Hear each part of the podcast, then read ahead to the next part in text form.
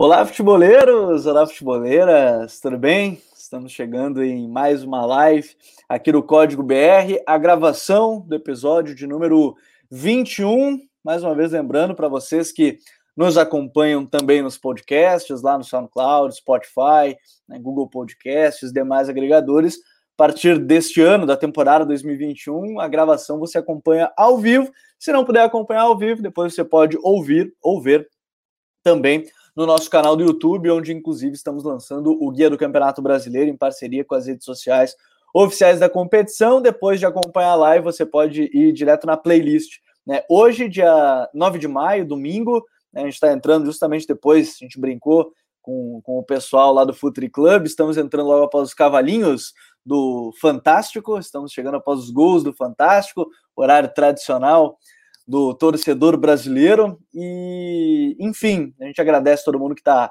acompanhando o nosso retorno agora com a temporada 2021. Enquanto isso, deixa eu dar um boa noite todo mundo que está aqui com a gente. Coutinho, bom te ter aí mais um episódio. Está chegando o Brasileirão, hein? Três semaninhas batendo na porta, daqui a pouco já está aí o Brasileirão. Fala, Gabriel. Boa noite a você, para a galera que nos acompanha ao vivo, né? E para a galera que vai nos acompanhar depois também. Bom dia, boa tarde, boa madrugada, enfim. É, rapaz, tá chegando, né? Campeonato que eu particularmente mais gosto de acompanhar. E acredito que até a gente tem um potencial esse ano para ter um nível melhor do que foi ano passado. É, acredito que 2020 não tenha nos apresentado um grande campeonato, muito em virtude da questão do calendário, né? O contexto da pandemia, muitas trocas de treinador, muitos times rendendo abaixo até do que poderiam. Não que 2021 não vai ser tão diferente, né? Temos um calendário bem atropelado também, mas eu acho que tem muito time aí interessante para a gente começar a observar, né? Tem uns, uns duelos aí muito bacanas para a gente projetar nesse Campeonato Brasileiro. Se a gente tivesse um calendário melhor, teríamos certeza que teríamos um grande campeonato. Infelizmente não temos, mas vamos, vamos tentar, é, vamos torcer, melhor dizendo, para que esse, o nível de 2021 seja melhor que 2020. Tomara, né? A gente tem visto na Europa um calendário puxadíssimo, né? Ainda também como resquício da, da, da questão Covid, né? Para muitos times, calendários apertados, times sofrendo nessa reta final. Vamos acompanhar como vai ser esse ano de 2021 aqui no Brasil, justamente com pré-temporada menor, calendários muito colados, mas fecha com o Coutinho. A gente vai falar hoje sobre três treinadores que é, um já começou o seu trabalho, um vai começar, um tá chegando também, então a gente tem muita coisa para falar hoje. Jonathan Cavalcante, hoje na gravação tá uniformizado, tá bonito, camiseta do Futre. E aí, John, tudo bem? Fala, Gabriel, fala, Raí, Rodrigo e todo mundo que está nos acompanhando ao vivo e também que vai nos acompanhar depois no, no podcast. Cara, é uniformizado, né? A peita da firma chegou e a gente tem que estar tá usando. Né? Direto da capital do forró, Caruaru, e mais um Futuri BR. Vamos aí falar Fortaleza aí com um técnico novo. Também temos aí Copa do Nordeste, foi definida com o título do Bahia. Então tem muita coisa para a gente debater aqui no, no Código BR. É, tem muita coisa, né, para a gente falar nesse episódio. E, bom, já está aqui com a gente também para agora nossa nossa contratação. Ele não é chinelinho que nem o Caio Alves, né, para variar um pouco, tá lesionado. Nosso atacante Éder, a gente, ele brincou, né, a gente brincou que o atacante Edro, outros jogadores que jogam uma acabam lesionando, brincadeiras à parte, tá, pessoal? Não é uma crítica ao jogador, antes que me entendam errado, só brincadeira do, do jogador que acaba se lesionando. Raí, bom de ter aqui mais um episódio, Raí Monteiro, tudo certo? Fala, Gabriel. Um abraço para você, Coutinho, Jonathan, a galera que nos acompanha. O nosso amigo Caio Alves virou trader esportivo, tá vivendo só de aposta agora. Não quer mais saber de trabalhar. É, Brasileirão chegando, né? Cada vez mais próximo do início aí. O, o, tema de hoje bem interessante, né? Esses três treinadores aí para gente falar, três trabalhos que ainda vão ser. O do Thiago Nunes já se iniciou, né? O do Fortaleza e o do Santos ainda vão começar.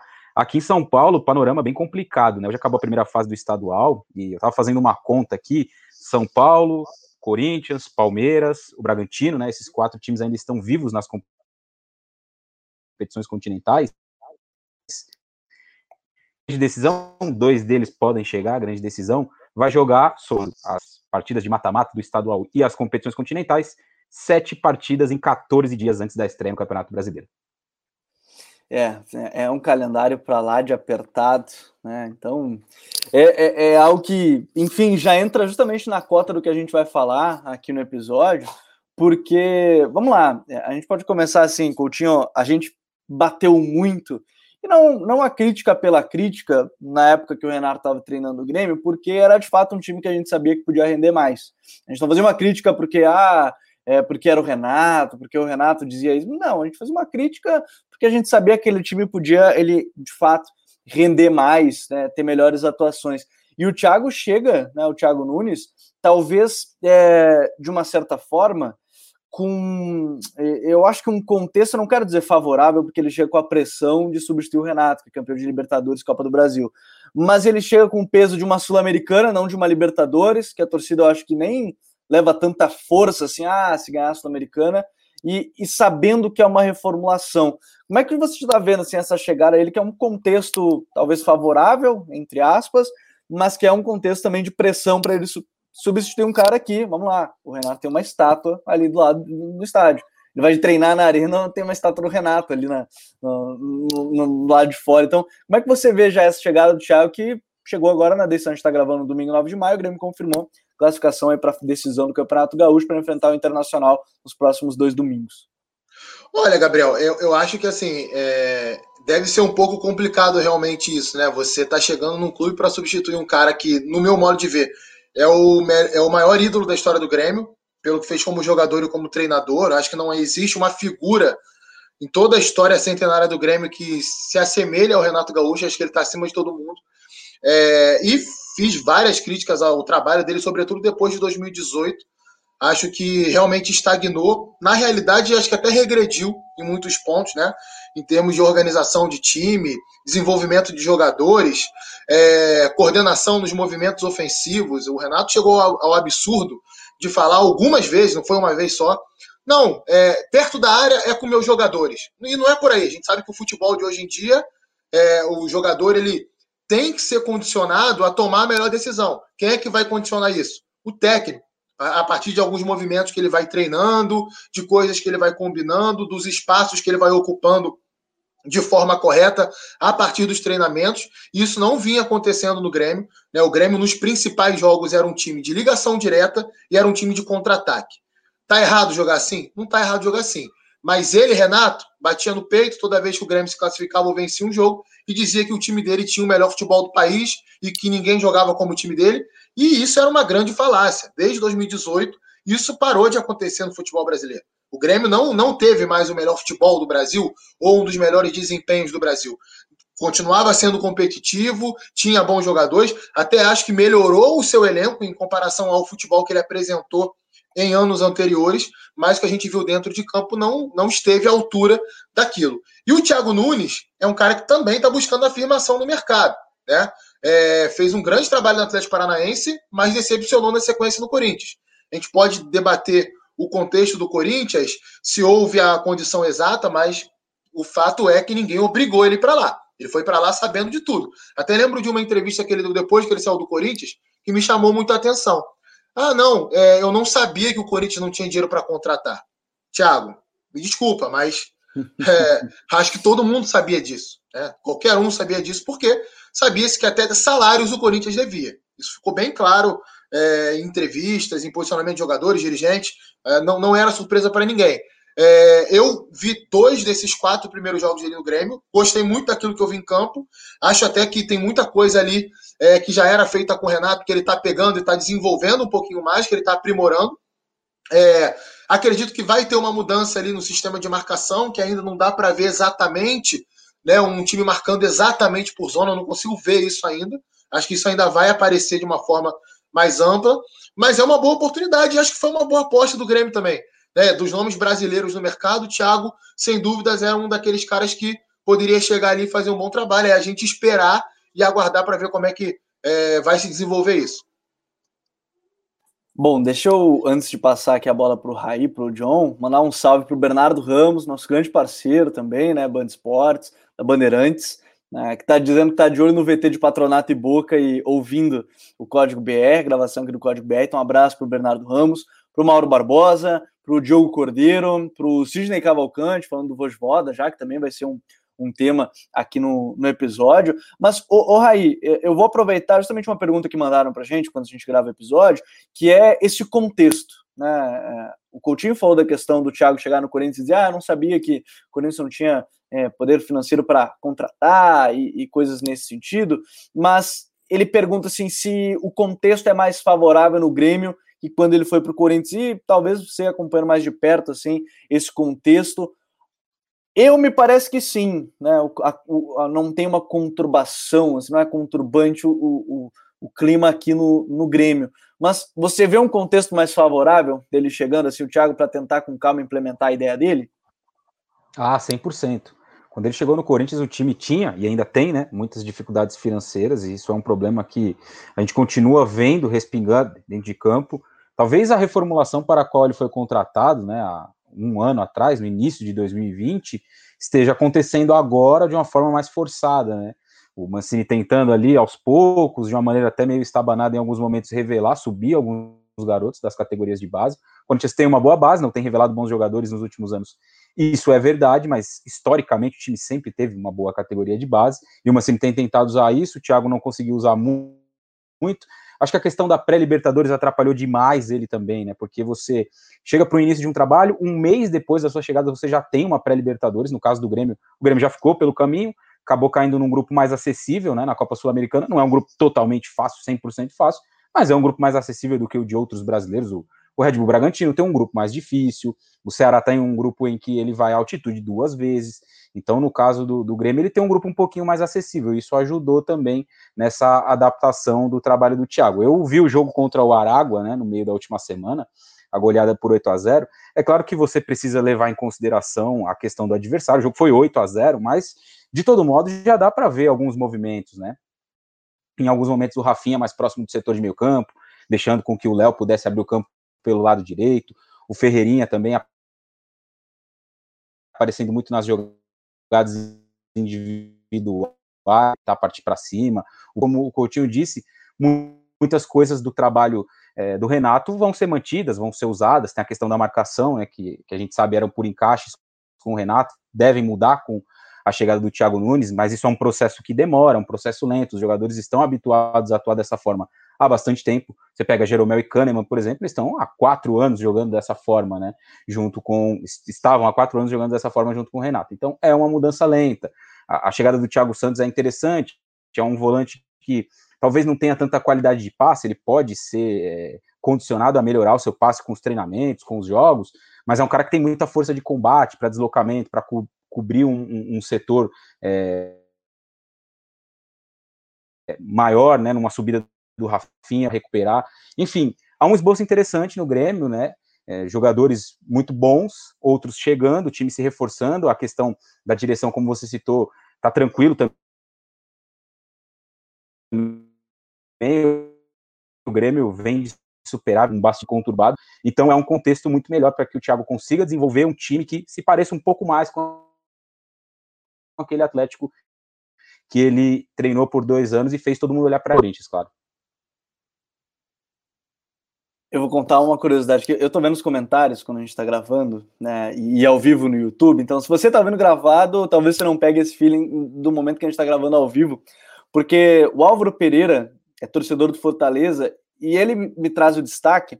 A gente tá gravando no momento que o Vojvoda acabou de desembarcar em Fortaleza. Então, melhor timing não existe. Ele já chega agora, quando a gente está gravando, ele está chegando.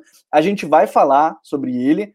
É, o Joshua mandou também. Vocês vão falar do Bojvoda? Vamos. A gente vai falar sobre os trabalhos, o que pode se esperar desse Fortaleza. Então, um abraço para a torcida do, do, Fortaleza, que está chegando, né, já aqui na live.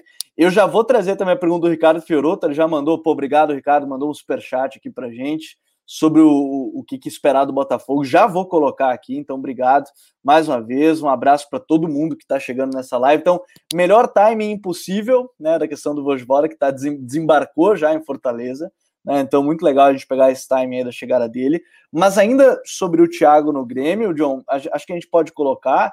É, o, o Raí entrou nesse, nesse ponto, e eu acho que é interessante, desse trabalho há quatro anos sendo um, um estilo de jogo não é da noite para o dia, né? A gente certamente vai ter esse, esse tempo. Não é como, por exemplo, uma troca de treinadores que são muito parecidos, eles têm algumas diferenças que são cruciais nesse, nesse processo, que apesar das vitórias estarem ajudando, a gente sabe que tem muita coisa que vai mudar em meio caminho e que precisa se ter um pouco de paciência. Marcação, marcação por zona da bola parada, tudo isso leva pouco de tempo, né, John?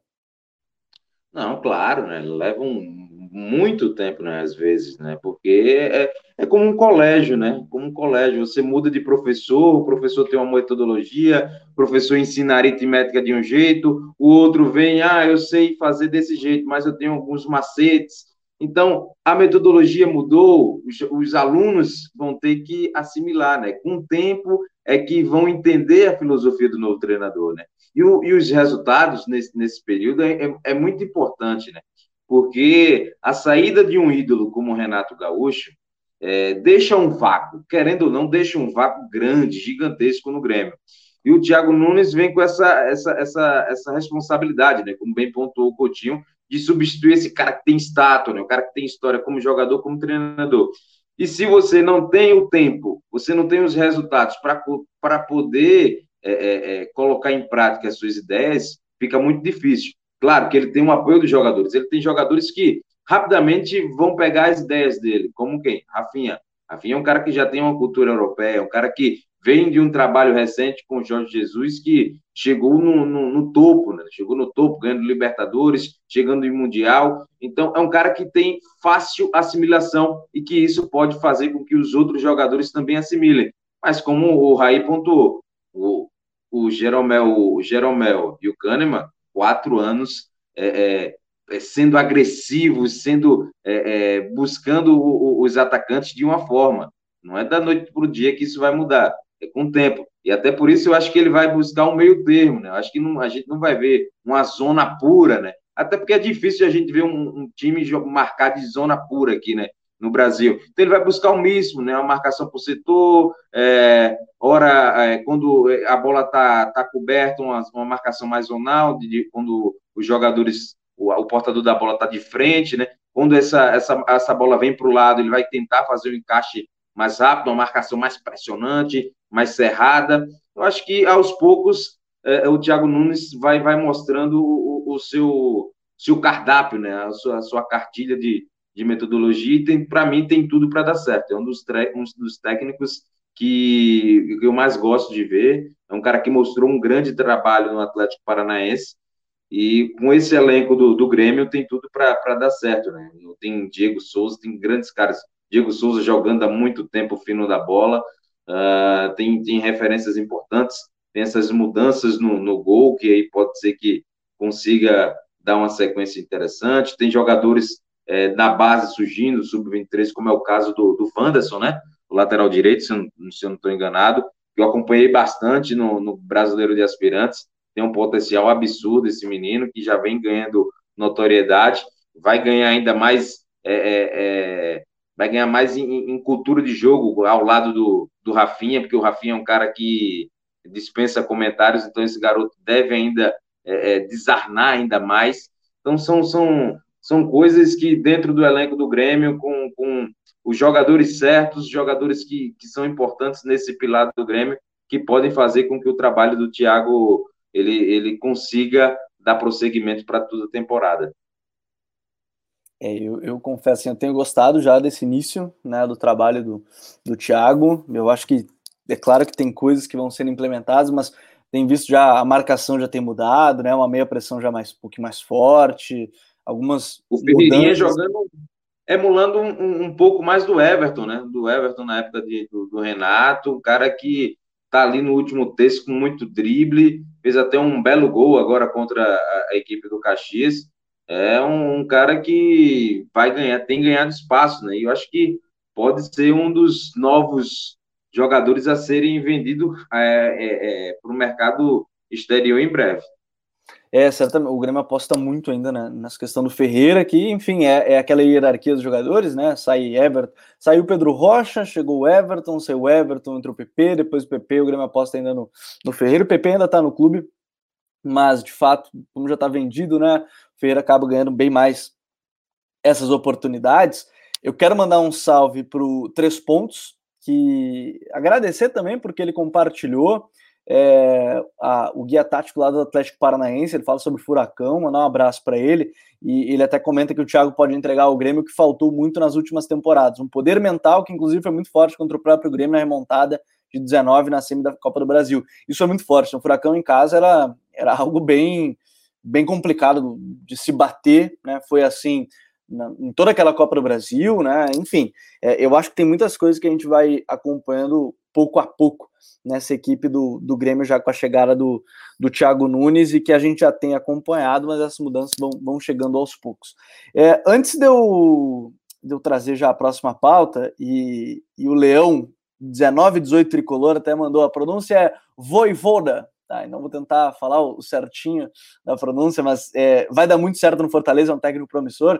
Eu quero aproveitar e botar aqui, Coutinho, você que está mais, mais perto, sim, imagino que é, e acompanhando mais, o Ricardo Firoto, como ele mandou o superchat pra gente, pô, temos que botar aqui também, é, o que esperar do Botafogo na temporada, Chamusca pode ser o condutor da necessária evolução de um time ruim e abatido emocionalmente, ele mandou, obrigado ao Ricardo Fioroto, brigadão mesmo, é, se você quiser mandar sua pergunta, só mandar pra gente também aqui.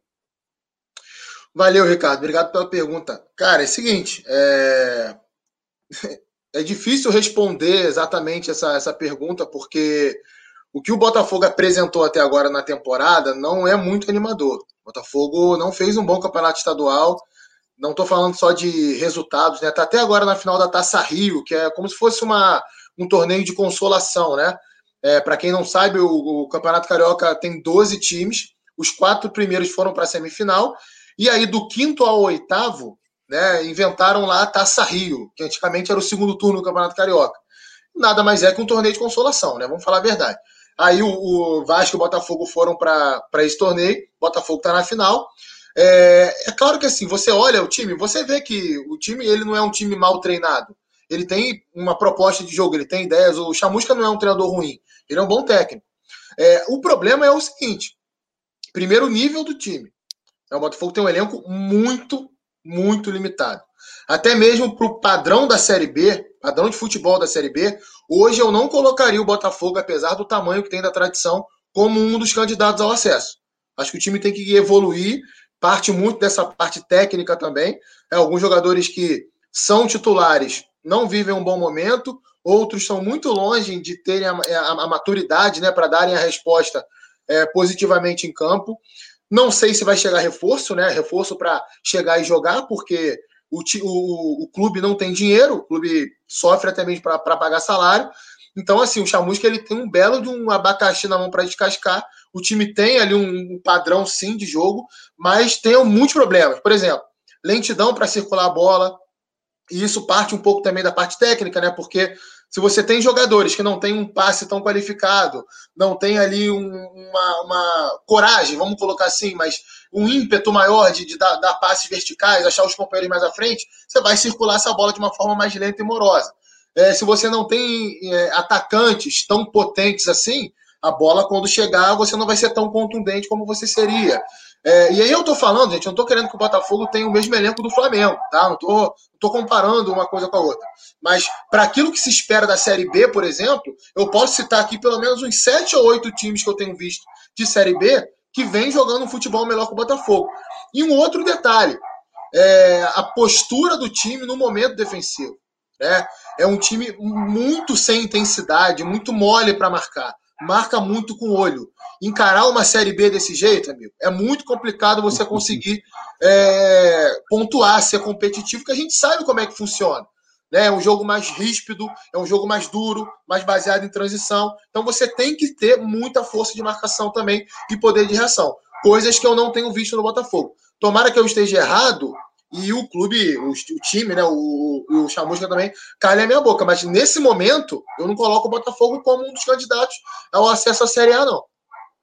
Bom, é, obrigado de novo ao, Ricardo, que mandou a pergunta, mandou o superchat pra gente. Então, se você, de novo, se você estiver ouvindo no podcast, saiba que também você pode acompanhar a gravação ao vivo sempre no domingo anterior ao podcast, é sempre na segunda-feira, pela madrugada já, você acompanha na, na segunda-feira. Fala futeboleiros, tudo bem? Eu espero que vocês estejam gostando do episódio de hoje. Mas antes de seguirmos com esse bate-papo, eu quero fazer um convite para vocês. Se você quiser receber conteúdo exclusivo no site, ter acesso às matérias fechadas, vai lá na aba Club e faça parte do Futuri Club por apenas R$ 12 mensais ou até mesmo em planos semestrais com desconto ou até mesmo anuais. Você ainda vai ter direito a desconto nos cursos do Futuri. Então, fique ligado. Além disso, eu quero lembrar para vocês que esse episódio também tem o apoio do Futuri Pro, o departamento de análise e mercado do Futuri. Seu time gasta menos dinheiro e ganha mais jogos. Para mais informações, mande um e-mail para comercial@futre.com.br.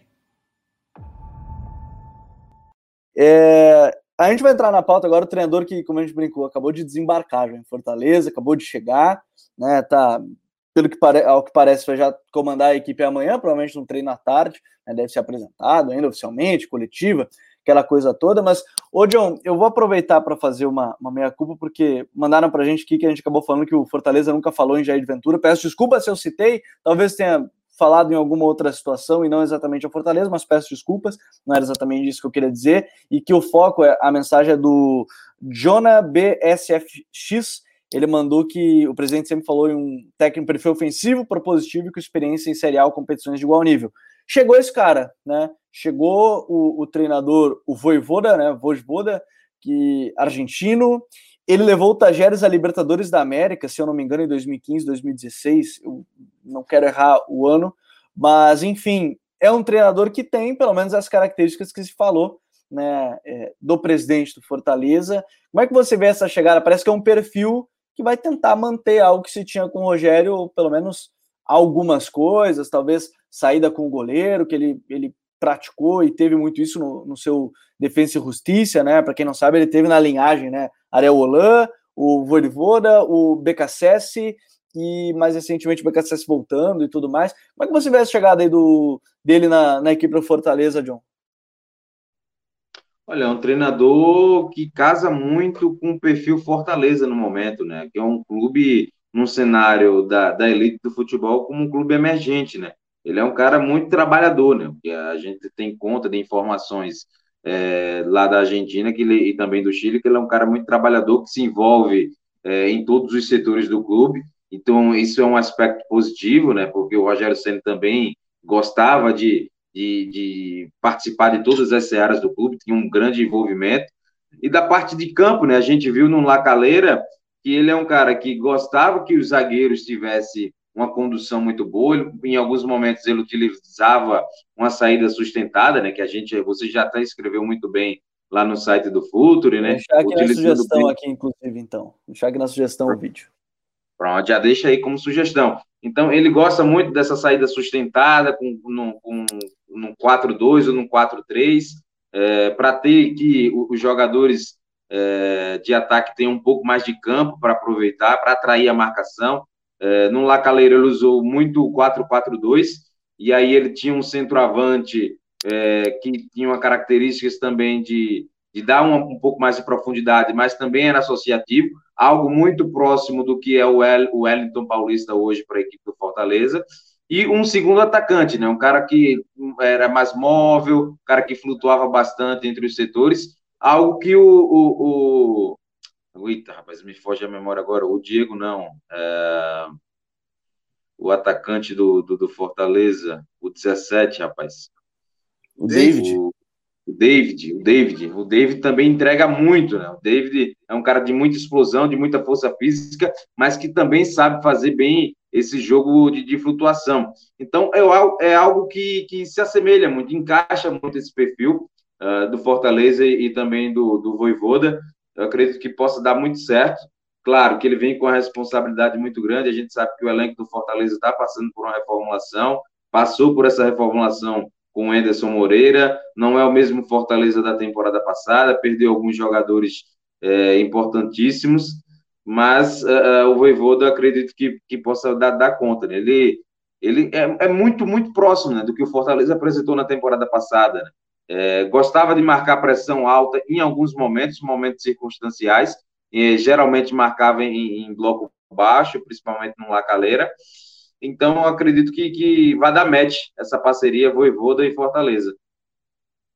É, eu tenho essa impressão também. Eu acho que é, é, é uma parceria que pode dar certo e entra muito no que o Coutinho falou nisso. A gente vai ter muitas ideias diferentes nesse Campeonato Brasileiro. Por isso que eu torço muito para que elas possam vir a dar certo, para a gente ter um debate ainda, ainda melhor aqui nesse ponto. E aí, Raí, deixa eu, deixa eu colocar assim nesse papo, porque alguns estão falando que acredito que ele vai usar três zagueiros no, no Fortaleza, alguns falam em 4-3-3, 3-4-3. Isso acho que só o tempo vai nos dizer, né? Talvez os primeiros jogos. É um desafio, inclusive, para o guia tático, porque a gente vai ter que falar mais sobre o treinador que vem fazendo no Fortaleza, porque até como a gente faz um time por dia, Fortaleza está batendo na porta já, né? A gente está na letra C nessa segunda-feira, do dia 10, você já vai estar acompanhando do Ceará, enfim, a gente vai estar na letra C. É, eu acho que é legal da gente falar assim, o que é que pode ser mais aproveitado, ou melhor, você vê ele tendo esse tempo né, necessário, ainda mais a gente colocar num ponto que Campeonato Brasileiro agora, pelo menos se não tentarem burlar a regra naquele sentido de saída com acordo mútuo, é, são só dois treinadores. É, me parece que o, o, o Voivoda ele chega com, uma, com um respaldo bem grande né, para ele implementar, mesmo que não saia no primeiro ano algo é, do melhor, me parece que ele chega com um respaldo bem grande aí.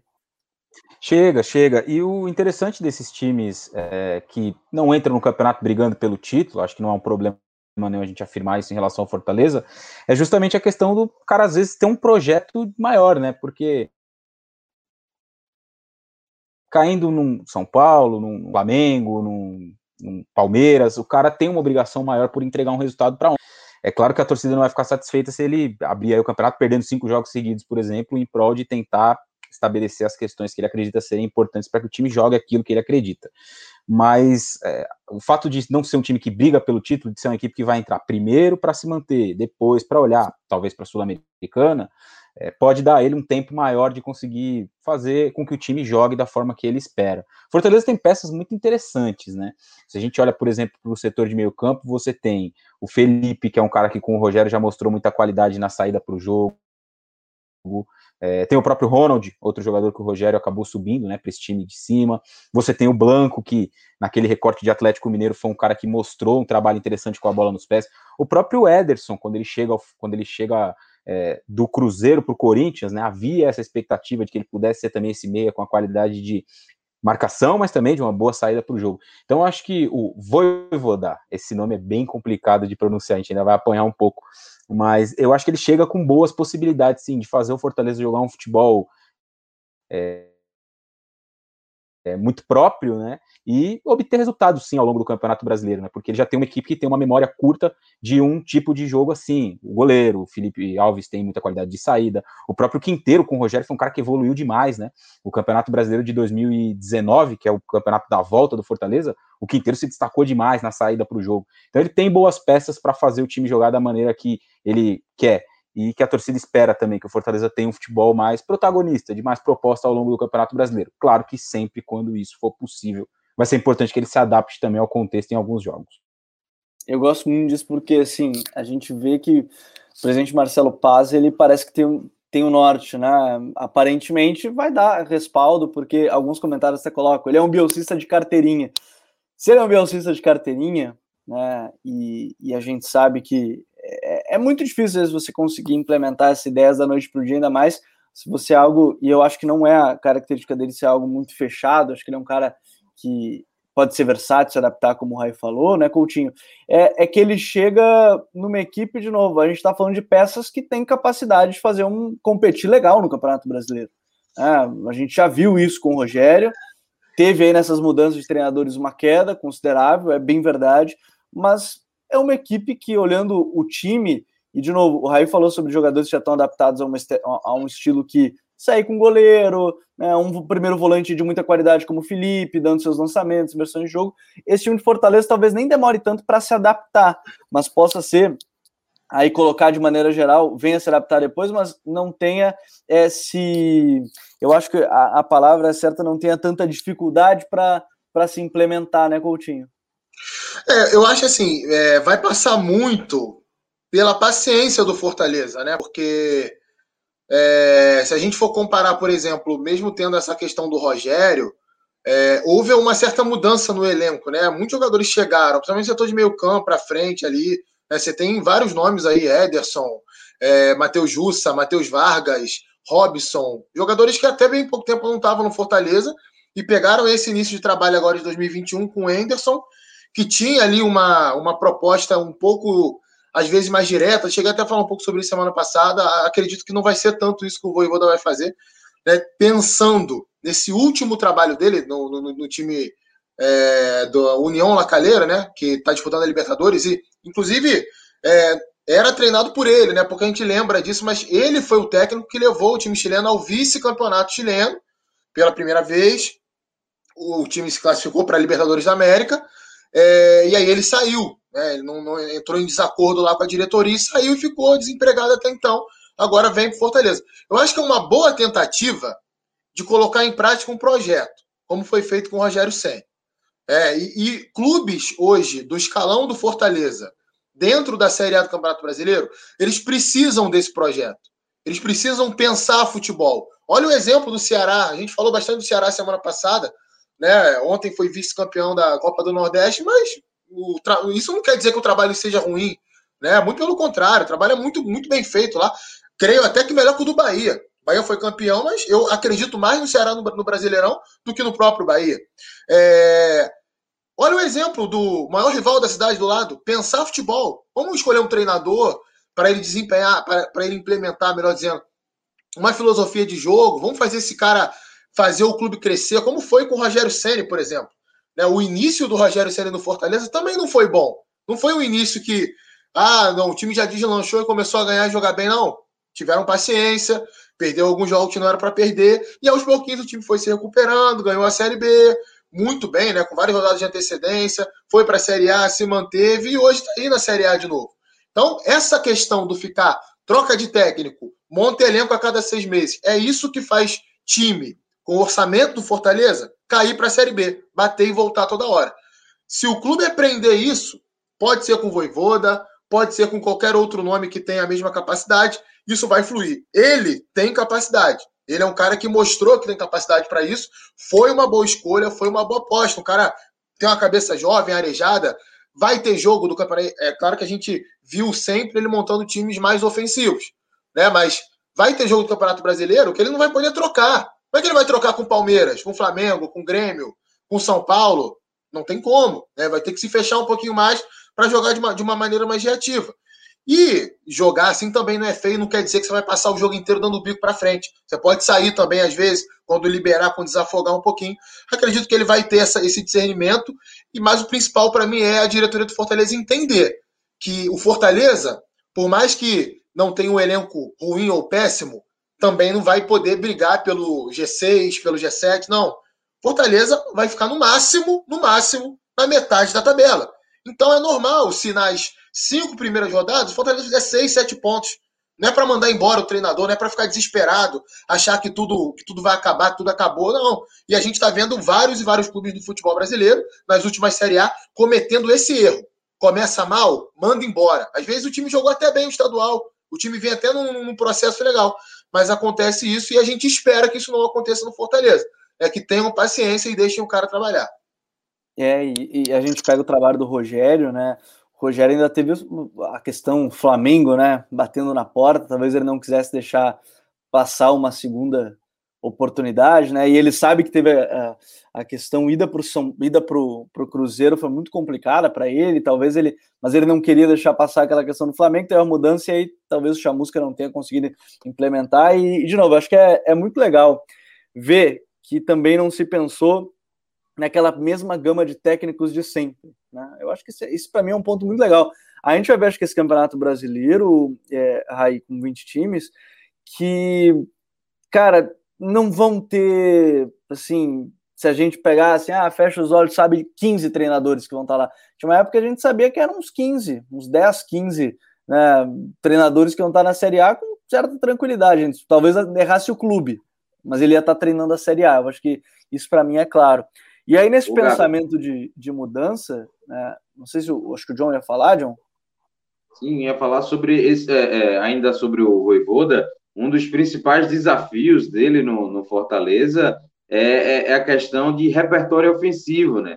De, de dar um pouco mais de dinâmica, de celeridade em alguns momentos.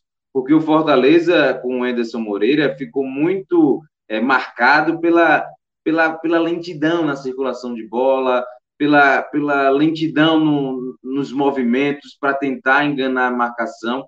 Eu acho que é um cara que é, chega com, com, com respaldo pelo seu trabalho na, nos últimos três clubes para conseguir fazer o Fortaleza ter um repertório muito maior ofensivamente do que teve com o Anderson Moreira, apesar de eu entender que era o início de trabalho do Anderson Moreira e que poderia, claro, ao longo da temporada dar frutos, uh, mas o time não conseguiu, né? o time não conseguiu com o Anderson é, ter a, a, a, fluidez que o torcedor esperava e também que a gestão esperava, a gestão Marcelo Paes. Então, acredito que o, o, o Voivoda chega com, esse, com, essa, com essa expectativa que vai ser um, um dos principais é, desafios dele, é conseguir fazer o Fortaleza ter uma dinâmica mais célere. É, ele que é, mostrou muito, né, muita competência para alcançar os resultados. Espero que o, o, o Marcelo Paes, na sua contratação, esteja, como é bem, bem enaltecido, bem falado, esteja olhando o, o projeto esportivo e não a portabilidade de resultados, né? coisa que o Voivoda conseguiu com os outros três clubes que passou. E, e, e eu queria entrar onde, tá? Aí quando eu falava do, dos treinadores, e, e, eu acho que isso é muito importante que o Jonathan falou. Não é a portabilidade de resultados não é da noite para o dia. Né? São projetos né, que são feitos e, e, aí você consegue resultado.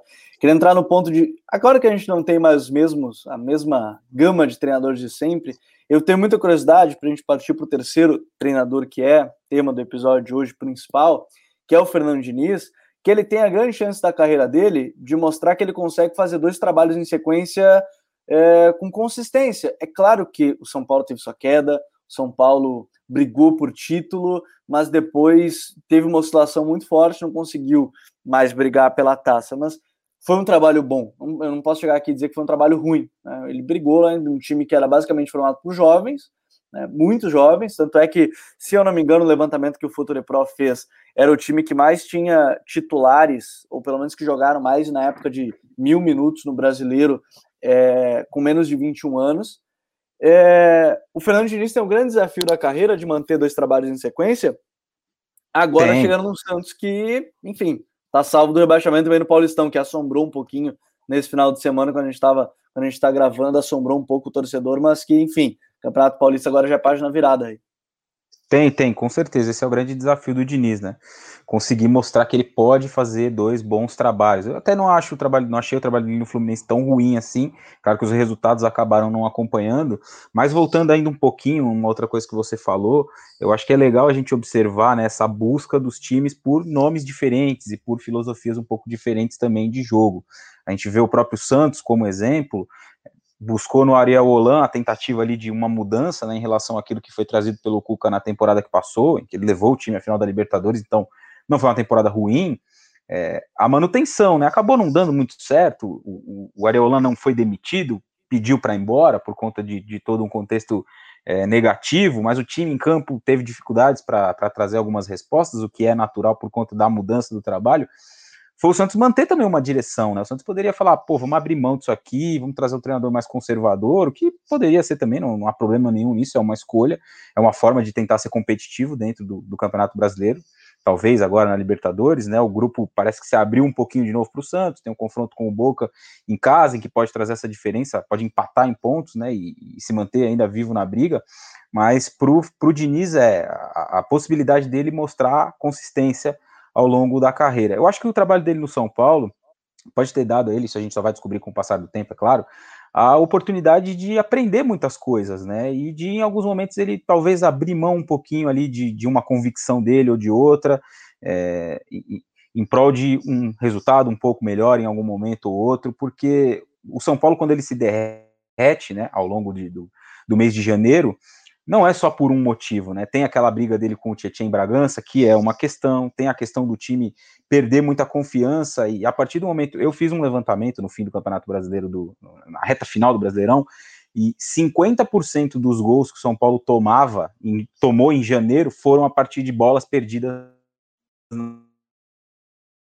na, na saída para o São Paulo tomou uma sequência de cinco, seis jogos seguidos tomando gols, aquela sequência em que toma cinco do Inter em casa, em que empata com o Atlético Paranaense.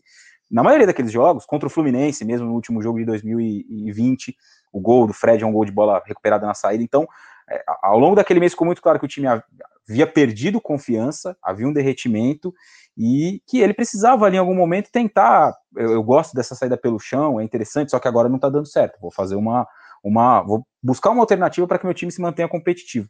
Então, acho que esse é um dos principais pontos aí que, que eu quero observar do trabalho do Diniz no, no Santos.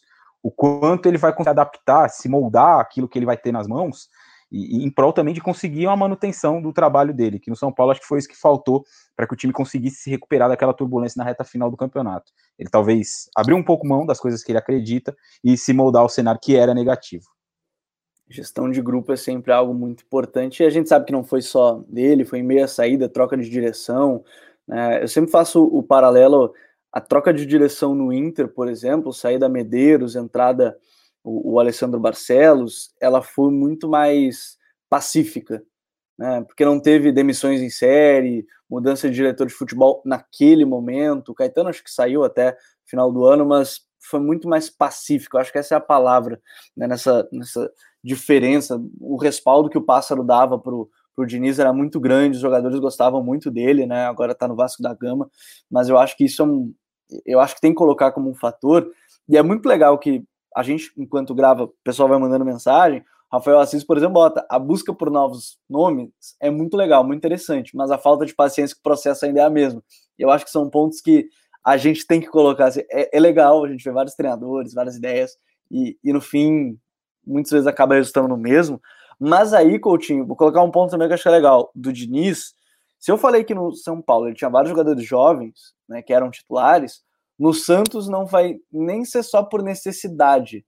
É quase que uma obrigação, porque o time não tem dinheiro. O time não tem dinheiro. Eu estou muito curioso para ver o Kaique, de repente, com o Diniz, né, melhorando ainda mais a saída de bola, um zagueiro de capacidade ali para sair jogando. O Ângelo, é, o, o, Gabriel, o Pirani. Cara, eu acho que, assim, me parece que o Diniz pode ser um, um cara importante para essa garotada. A questão é a pressão pelo resultado também com um time como o Santos, que a torcida acho que vai ter pressão, porque o Santos acabou de ser vice, vice da Libertadores, mesmo que tenha que se entender que são outros fatores, outro, outro momento, a pressão vai acontecer de uma certa forma, né? Não, com certeza. A gente falou aqui semana passada do, dos torcedores terraplanistas, né? Até para falar do Santos fez essa brincadeira. E é claro que não é só o Santos que tem torcedores assim, todos os clubes têm, principalmente hoje, né? Hoje tudo virou vergonha, tudo é tem que cobrar, tem que fazer isso, tem que fazer aquilo. É impressionante. Isso é uma coisa que me irrita muito, porque muitas vezes parte da própria imprensa, a gente chegou também a falar um pouco sobre isso semana passada. É, é claro que ele vai ser cobrado, é claro que ele vai passar pelos mesmos questionamentos que ele passou no São Paulo, né? A questão da saída de bola, a questão da parte defensiva do time, que a gente sabe que ele tem uma lacuna nisso, que ele precisa trabalhar melhor a parte defensiva dos times dele. É, e isso, e assim, e ele tem um mérito né, ao longo da carreira dele, até nos trabalhos que não foram tão bons. Ele desenvolveu muitos jogadores jovens. É, acredito que muito mais até mentalmente do que tecnicamente. Ele é um cara que ele dá moral de fato. Né? Se o cara errar, ele não vai tirar do time por causa da pressão da imprensa ou do, dos dirigentes ou da torcida. Ele vai manter o cara no time. É, e até por isso que ele cobre tanta fidelidade, né? Que ele cobre tanta entrega dos jogadores à proposta que ele, que ele apresente em campo. Eu, sinceramente, achei que foi uma boa escolha. A gente, semana passada, chegou a falar aqui um pouquinho sobre essa situação, e eu cheguei a citar dois nomes. Eu, eu cheguei a, a falar de dois nomes, mas não citei, né? Melhor dizendo. Um deles era o Diniz, o outro era o Dorival Júnior, que também tem um estilo de trabalho bem próximo daquilo que o Ariel Roland vinha fazendo no Santos. Com o Diniz, algumas diferenças, né? A gente falou da, do ataque posicional com o Ariel Roland. O Diniz não usa esse ataque, ele dá mais liberdade de movimentação a seus jogadores. É, algo até que o Marcelo Fernandes vinha fazendo aí nesses últimos jogos, que ele comandou interinamente o time, o, o time então tem essa. É, não tem tanta essa lacuna, né? Existe essa transição já sendo feita. É claro que a forma de trabalhar é totalmente diferente. Chega um cara com mais peso, né? Com, com uma história maior no futebol, mas que vai passar por esses questionamentos. E o Fernando Diniz ele tem uma, uma, uma questão de buscar aprender né, com todas essas, essas rasteiras que o futebol acaba aplicando nos profissionais. principalmente no Brasil, é muito, é muito difícil, né? É muito complicado você se estabelecer, você ter equilíbrio, muitas vezes emocional, para conduzir um trabalho em meio a dificuldades, é muita pressão, é muita coisa externa que chega para você. E eu percebo nas entrevistas que ele dá, pelo menos, né? Não sei se no dia a dia isso é fato, que ele busca muito essa questão. Olha, eu procuro melhorar, me influenciar menos é, por coisas externas, é, tentar avaliar meus erros de campo também que eu cometo. E, cara, isso aí é, é um processo de amadurecimento de um treinador. É, a gente tem hoje o melhor técnico brasileiro, quem é? É o Tite, que treina a seleção brasileira. Acho que não existe muita, muita dúvida com relação a isso. O Tite fez vários trabalhos péssimos na carreira dele. Vários. Ele fez gr grandes trabalhos, mas se você pega o início da carreira do Tite, ele fez trabalhos ruins também. Isso é uma coisa natural, né? A gente precisa aprender também que o trabalho, o cara fez um trabalho ruim, não quer dizer que ele vai ser ruim para sempre, ou que a gente vai condenar a carreira daquele cara ali, ou se ele tem um problema defensivo, que ele vai ter sempre aquilo ali. O Tite, por exemplo, foi campeão da Copa do Brasil com o Grêmio, com um time totalmente reativo.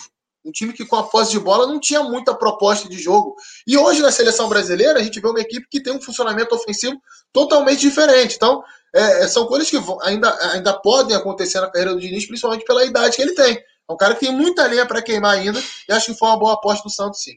Eu, eu, eu, confesso que eu, eu tô muito curioso. Eu, eu falo assim, porque eu, de fato tô muito curioso assim, para ver se ele vai conseguir manter. Eu acho que tem capacidade, João, para ele conseguir fazer isso, mas como é que você vê essa, essa chegada do Diniz? Pressão, novos jogadores, até eu acho que a gente pode partir do ponto de um comentário que deixaram para a gente também, se é o do Mauro Barbosa, que está participando desde o início da live, deixa eu agradecer, desde o início da gravação do Código BR21, se a gente acha que o Santos tem as características para jogar do jeito de Diniz. Ele acha que não é o que parece. O Coutinho falou sobre as diferenças, algumas, né, do ataque posicional do, do Olan, com um ataque mais de liberdade do, do Diniz. Como é que você vê? Assim, você acha que tem características, os jogadores hoje você acha que tem, esse elenco tem, que o Diniz consegue se moldar? Olha, eu acho que a chegada do Diniz, como já apontou o Raí e, e, o, e o Coutinho, ela é acertada, né? Diante dos nomes disponíveis, ele é, é o melhor cara para conduzir esse, esse processo no Santos, né? Olha, o, o, Diniz, pô, eu acho, eu tô igual você, tô com muita expectativa, porque a gente sempre falava, ah, o Diniz pode não ser um treinador ideal para estar tá no profissional, né? Mas pode ser um cara espetacular para desenvolver talento, para desenvolver os atletas da categoria de base. E ele vai estar tá num clube que tem a pecha, tem a, a, a, ah, é, é, carrega um símbolo não só nacionalmente, como internacionalmente, como um clube que exporta muito jogador. É um clube que revelou o Pelé, é o clube que revelou o Robinho, é o clube que revelou o Neymar. Então, ele está nesse celeiro de craques que hoje é o Santos, que consegue trazer jogadores de qualquer parte do Brasil. É um, é, é, é eu acho que isso pode fazer com que o Diniz ele possa colocar ainda mais para fora e externar todas as suas, suas valências, toda a sua forma de, de, de, de pensar e agir. Ele é um cara que gosta muito, ele, ele, ele, ele é um cara que vive o futebol da mesma forma que ele vive é, o seu cotidiano, né? Ele pensa dessa mesma forma. Eu acho que o, o Santos, o Santos tem tudo para conseguir fazer um, um, futebol com que o torcedor se sinta representado, né? Muitas vezes o torcedor do Santos é, é, criticava alguns treinadores pela essa falta de representatividade, por, por não ter a, a, a ousadia e a alegria. Esses jogadores carregam consigo essa magia, né? essa, essa imagem de ser jogadores formados na base do Santos, que tem a, a, a alegria nas pernas, e eu acho que ele chega para isso, ele chega para desenvolver mentalmente esses garotos, para dar a, a, garoto, vai lá, dá a confiança necessária para esse cara jogar um jogo de Libertadores contra o Boca Júnior e de dizer, se der errado, deu errado, quem, quem sustenta sou eu. E isso é muito importante de um garoto de 17, 16 anos ouvir, porque aí o cara vai para cima. Não é que o cara vai jogar sem responsabilidade. Ele vai ter a responsabilidade das atribuições que ele vai ter dentro de campo mas ele vai ter a confiança de que é, o, o, processo dele acertar e errar, e principalmente errar, não vai ser tolhido. Não vai ser dito assim, Ah, cara, vai, vai, o, o, Diniz não vai xingar e querer tirar o, o, o, o jogador porque ele errou. Não, o Diniz é um cara que, por primazia, por, por, pelo que a gente viu durante toda a carreira dele, ele tem por dar confiança. O Matheus Ferraz, cara, o Matheus Ferraz é um dos símbolos para mim, um cara que jogou aqui no esporte e que era dito que corria de, de, de calça jeans, que não sabia nem, nem passar a bola. No Fluminense, no Fluminense ele era comparado ao Maldini, porra. Ele jogava muita bola, era um cara que passava muito. Então, o Diniz tem uma capacidade gigantesca de desenvolver o atleta. Ele fez o Sidão jogar muito, ele fez o Camacho jogar muito, ele fez parte dessa construção do Bruno Guimarães. Então, é um cara o Tietê, que. Né, eu acho que é um exemplo, apesar de ter a discussão com o Tietchan ficar marcada, né, do Perninha, Isso. Perninha do C, é, é, eu acho que o trabalho que ele fez com o Tietchan é fantástico, né, desde o tempo do Aldax. Não, fantástico. Então, para mim, ele está no local certo. A grande questão é se a gestão do Santos e a torcida do Santos estão prontos para aguentar o processo. O processo que vai ter erro. Vai existir o erro na saída de bola. A imprensa vai bater firme nisso. Ah, errou a saída de bola, não sei o quê. Porque sempre vai existir isso. O torcedor vai estar pronto para isso? Vai estar pronto para apoiar os garotos? Vai estar pronto para apoiar o projeto Fernando Diniz? Esse é o grande X da questão. Esse é o grande ponto de interrogação. Porque se estiver pronto para isso, o, o, Santos pode até não conquistar nada nesta temporada.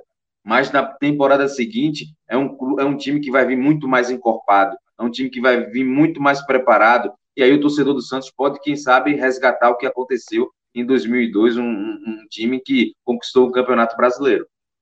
Tem três é, jogadores, então... rapidinho, no São Paulo, que a gente pode usar como esse exemplo aí do que o John falou, de desenvolvimento. É, o Léo, lateral esquerdo, que ele transformou em zagueiro e, e, na minha opinião, vai ser um pilar desse time do Crespo aí ao longo da temporada. O Gabriel Sara, que entra muito no que o Coutinho falou, né, dele, ter, dele ser fiel ao atleta, dele não abandonar o cara. O, o Gabriel Sara foi promovido ao time de cima, fez vários jogos ruins, e aí tem um ponto de virada dele no clássico contra o Santos, em que ele faz dois gols na vida e a partir dali ele começa a jogar muito bem. Muito potencializado pelo que o Diniz propunha ao time também. E o último deles, o Luciano, né? Como cresceu na mão do Diniz e continua jogando muito bem com o Crespo. Acho que esses três jogadores são bons exemplos de como o Diniz pode ajudar no desenvolvimento dos jogadores. Esse daí, esse último, Luciano, que você citou, é impressionante, porque ele já tinha tido um salto de qualidade do que ele jogava no Corinthians, já, já no Fluminense, no São Paulo mais ainda. E pegando o Fluminense, o Jonathan citou o Matheus Ferraz. Tem outro jogador que hoje não está mais no Fluminense, que é o, o Daniel, que está no Bahia era um jogador que parecia que não ia vingar no profissional. Quando o Diniz pegou ele, ele cresceu em termos de, de arriscar um pouco mais, né, de ter um pouquinho mais de intensidade no jogo, de finalizar mais também. Acho que são exemplos também que a gente pode citar. O Gabriel, agora um fio basilador nessa, nessa era de início que inicia no Santos é a questão que o Coutinho falou, né? Que ele é um cara que sempre está dando a cara tapa, dizendo que está querendo melhorar. É, mas a questão tempera, temperamental do Diniz, a gente sabe que isso é muitas vezes é inata do ser humano, isso carrega na personalidade dele, mas ele vai ter que melhorar isso. Ele vai ter que melhorar isso por quê? Porque muitas vezes ele vai encontrar personalidades dos atletas jovens que é, o cara não vai sentir nada. Ele gritando com ele, chamando de perninha do C, é, não sei o quê, bora jogar, não sei o quê. Mas vai ter personalidade que o cara pode pode afrouxar, né? Pode ser a, pode, pode fazer com que o cara derreta, ele não exploda, ele imploda, né? Então é uma, é uma, uma questão comportamental que o Diniz tem que corrigir, né? Essa questão de, de, de que beira até mesmo o assédio moral, muitas vezes. É uma discussão muito ampla, né? Que a gente sabe que o futebol tem o seu vocabulário, tem o seu universo, mas que no São Paulo muitas vezes beirou ao assédio, ao, ao assédio moral, e ele lidando com jovens, é, pode ser que ele, ele seja o fio basilador de esses jovens se tornar uma grande estrela, se tornar, se tornar um grande protagonista do futebol, ou viver no mundo do ostracismo. Então, dentro do no Santos, o Diniz vai estar com uma responsabilidade muito, mas muito grande. Eu gosto muito que tem alguns comentários e lembram, né? O Diniz é formado em psicologia, né? E aqui eu, não, eu nem tenho como julgar, foi uma profissão, inclusive, que eu pensei em fazer antes de jornalismo, psicologia, É, mas enfim, é, é, difícil. Eu acho que é muito importante. Não sei como ele usa, né? Então essa parte é muito difícil de avaliar, mas acho que foi bem legal desse papo, da gente passar por esses três treinadores, Thiago Nunes no Grêmio, o Voivoda no, no Fortaleza, o, o Diniz no Santos, porque, enfim, semana que vem a gente vai voltar para falar sobre os treinadores, outros trabalhos que estão acontecendo, tem as finais estaduais, né, então a gente vai é, falar sobre isso, né, tem Grenal, é, tem outros campeonatos já chegando nas suas decisões, então tem muita coisa para acontecer nessas próximas semanas, mas eu quero de novo agradecer todo mundo que estava aqui, todo mundo que acompanhou a live nesse horário, né? Foi muito legal, bateu quase 60 já vocês acompanhando. Quem não conseguiu acompanhar tudo, pode ver pelo YouTube ou depois nos seus principais agregadores de podcast. Então, agradecer mais uma vez. Coutinho, obrigado também. Até a próxima. Boa noite. Valeu, Gabriel. Valeu, Jonathan, Raí. Brigadão aí. Até a próxima. Boa noite para todo mundo. Audiência bem, bem legal hoje. E é isso que a gente quer, né? A galera participando, mandando aí as opiniões, perguntas, sugestões. Isso foi muito bacana na temporada passada do Código BR e estamos começando bem de novo nessa temporada agora. É, estamos voando, estamos começando bem aí. O time está entrando no ritmo, nos jogadores lesionados, já falei, mas a gente vai botar eles na linha, botar para trabalhar. Então, enfim, obrigado mais uma vez. Raí, obrigado, obrigado, até a próxima. Valeu, Gabriel, professor Coutinho, Jonathan, um abraço a todos, até a próxima. Valeu, valeu, Raí, valeu, John, até a próxima. Valeu, Gabi, valeu, Coutinho, Raí Monteiro e a todos que acompanharam até aqui a gente, né? Sempre bacana ter essa participação, essa interação do público que tornou o chat on fire, viu? É, se você quiser acompanhar a gravação ao vivo, já sabe, né? Domingo, pela noite, a gente avisa nas redes sociais, vai estar sempre marcado já direto no nosso canal do YouTube, o Future FC. E para quem está aqui com a gente e ainda não viu, guia do Campeonato Brasileiro, vai aqui na lista já, já são cinco times os Atléticos, o América Mineiro e o Bahia. Segunda-feira do dia 10 tem o Ceará saindo, então só você acompanhar o guia tático do Campeonato Brasileiro em parceria com as redes sociais oficiais do Brasileirão. Então, grande abraço a todo mundo e até a próxima. Tchau.